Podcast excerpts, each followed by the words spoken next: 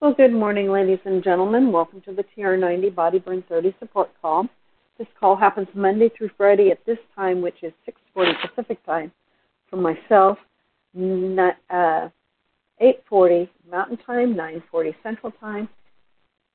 Is 7:40 Mountain Time, 8:40 Central Time, and 9:40 Eastern Time. Thrilled to have you along with us. If you ever miss these calls, you can pick them up on an app called SoundCloud or wherever you get your podcasts through by, by putting in Frank, F R A N K, Lomas, L O M A S, and putting in either TR90 or Frank Lomas and Solutions, the digit 4 anti aging, all squished together. These calls are archived back more than 11 years. Thrilled to have you along with us you're listening to this and it's a and it's on a podcast, you can join us live at 712-775-8972 and when it prompts for the passcode, put in 910022. As I said, this is a TR90 Body Burn 30 support call and thrilled to have you along with us. So for those of you that don't know who I am, I'm Susan Mann out of Portland, Oregon. Welcome you to February 14th, 2023 for our call this morning. When you're first starting out with that TR90 program, it is a good, clean, lean meal a day, two shakes a day, 30 grams of protein at at least three of those meals. Taking your supplement 15 to 20 minutes before a meal is best, but if you're not able to do that, take them with your meals. They'll still work, but it's just not quite as effective as it would have been if you'd been able to take it beforehand. Seven plus servings of fruits and vegetables every single day. That will get you macronutrients, micronutrients, and fiber. If you're getting your vegetables uh, fairly close to the source, that fiber is really important for your digestive health. So, less processing on fruits and vegetables, the better. Guys need about 45 grams of fiber daily for good digestive health, and us ladies need 32 grams of fiber for the same reasons. Seven to nine hours of good quality sleep a night helps um, store memories, clear out toxins. Your body does a whole bunch of what I call system resets while you're sleeping. So, getting that good quality sleep is important. Staying hydrated is another important key. That means that you should be drinking about one ounce of water for every two pounds you weigh. So if you weigh 100 pounds, you should be drinking about 50 ounces of water daily. And if you opt for a, a different liquid for your um,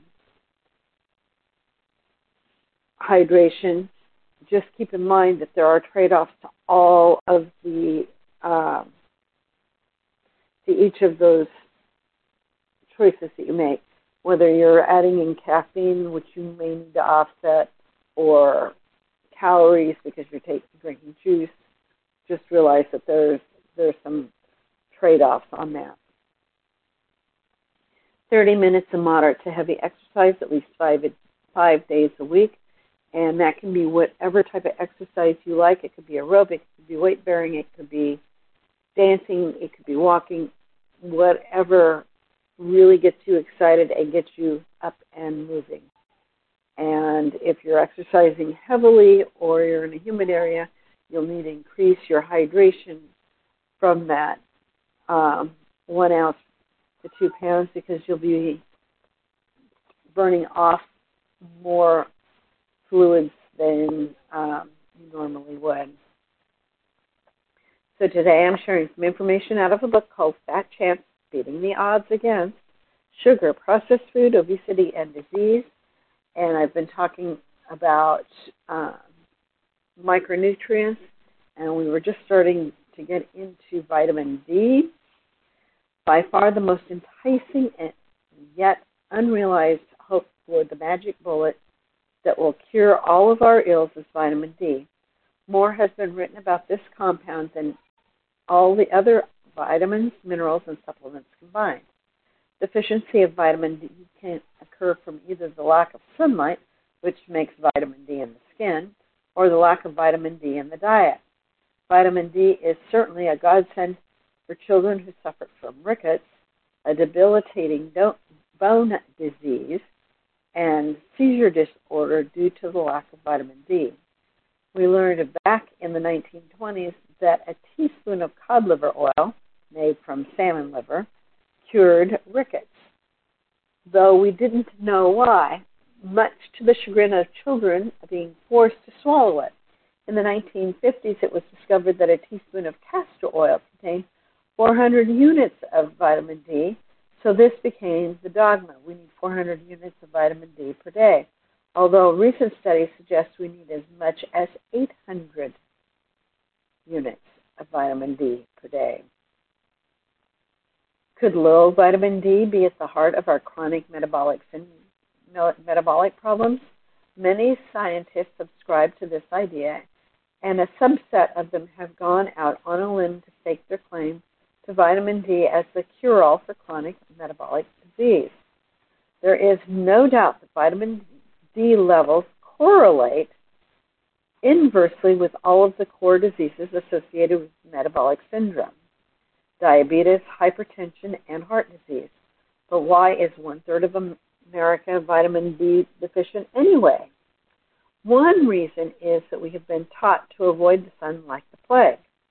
The second reason is that per capita consumption of milk, the primary source of vitamin D, has declined by over half over the past 60 years.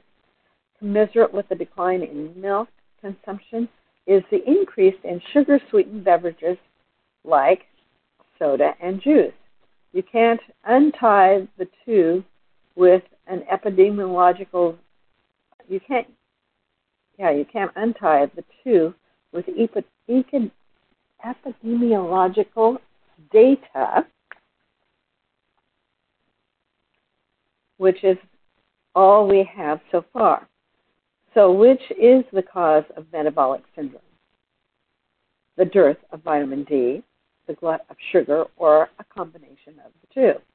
Currently, not one study examines vitamin D levels and sugar consumption at the same time to determine which is the primary cause of metabolic syndrome and which is secondary.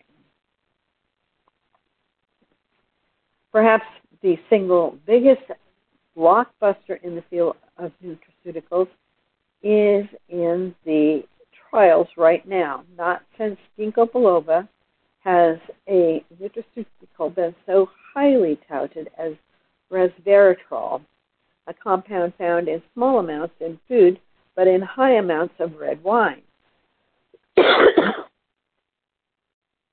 yes, you can have it all, but this one has some staying power because of its mechanism of action in the right part of the cell. In animal models, resveratrol has shown beneficial effects on reducing inflammation produced by the ROSs, and by doing so, preventing cancer, reducing atherosclerosis, reducing visceral fat, improving insulin sensitivity, and possibly even preserving neural function all with virtually no side effects. The problem is that human studies are just getting started and so far have been short term only. The most recent review suggests that the whole that while programming resveratrol or while promising resveratrol is not really ready for prime time. Many of the epidemiological studies have demonstrated correlations between excuse me low blood low blood levels of antioxidants such as vitamin C and beta carotene and the pre- prevalence of the metabolic syndrome. But are these micronutrient deficiencies the true cause of the disease or just markers of an extremely bad diet. At this point, we just don't know. We know that altering diet, eating more fruits and vegetables, limiting processed foods, and sugar to deliver more of these compounds is almost uniformly beneficial in improving the signs and symptoms of metabolic syndrome.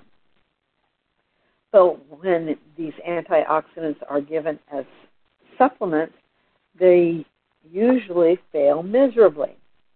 This could very well be due to the beneficial effects of eating unprocessed foods, where you get both the fiber and the antioxidants as a bonus. In clinical trials, vitamin E supplementation has flamed out not once, but five separate times. First, in the alpha tocopherol beta carotene cancer prevention study, in which the beta carotene, the orange stuff in carrots, and the precursor of vitamin A, and vitamin E given to huge to heavy smokers increase their risk for cancer and ischemic heart disease. Second, in the heart outcomes prevention education or the HOPE trial, H-O-P-E, of 20, uh, 2005, in which vitamin E contributed to heart failure. And three, in the Women's Health Initiative of 2005, in which 10 years of vitamin E showed no benefit on the heart disease or cancer. In the fourth one, in the Selenium and Vitamin E Cancer Prevention Trial, or SELECT, of 2009, in which the vitamin E group increased their risk for prostate cancer. And in the fifth one, in 2008, the Cochrane meta analysis, in which vitamin E did not alter the rate of cognitive decline. The Iowa Women's Health Study has provided the most recent stake through the Heart for dietary supplement movement. This long term, well controlled study showed slightly increased risk of death with several dietary supplements, particularly iron. Of all of them, the only long term benefit was found by taking calcium, which improved longevity through fewer broken bones. But you never hear about these failures because no agency publicizes them and there is no pressure to remove the supplements from the market. This is a real dilemma. Micronutrients matter. The biochemistry says so, except they don't work when provided as supplements in clinical trials. How many studies do we need? Now you're ready for the, the denouement real food containing endogenous micronutrients prevents metabolic syndrome. Processed foods causes metabolic syndrome. And nutritional supplements can't reverse that which has previously been destroyed. So why does real food work while supplements don't? Hmm. And I think we may be getting into that more tomorrow because that will be uh, not tomorrow, but Thursday, the right stuff, real versus the manufactured, which is part of the premise for this book. With that being said, this is Susan Mann from Portland, Oregon, signing out on Valentine's Day, February 14th, 2023. If you scoot over to Facebook, One Team Global Live, one of our leaders will be uh, sharing some information about Nu Skin and the business and how things are working within the company. At the that is at the top of the hour, which is in about mm, seven eight minutes. With that being said, I'm going to take you off of mute so that I can hear any questions, comments, or thoughts that you may have. Thrilled to have you along with us. We should have Frank tomorrow, and I hope everybody stays nice, warm, and dry wherever you're at. We've had just a trace of snow overnight here, and they say that we may get a little bit more, but not much. With that being said, this is Susan Mann from Portland, Oregon, signing out. I want to wish you a great day, and I look forward to your comments.